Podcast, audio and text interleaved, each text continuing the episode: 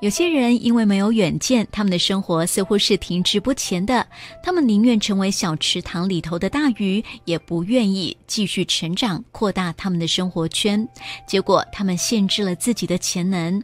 圣经上说：“没有意向，名就放肆。”拥有一个梦想或是特定的目标，你的人生才会有方向跟目的。耶稣知道自己这样是为人，是为了上帝的国度。他也很清楚自己跟这个世界的关联全系于此。而你我也是为了上帝的国度而生的。我们要过一个能够对他人发挥影响力的人生哦。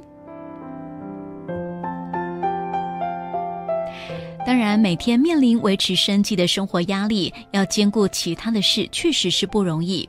但是，一旦有了慷慨的胸襟，你也会开始思考要到处行善助人，供应别人物质上的需要。而你的意向绝不可能大过上帝在你生命里的计划，他的计划可是大的惊人的呢。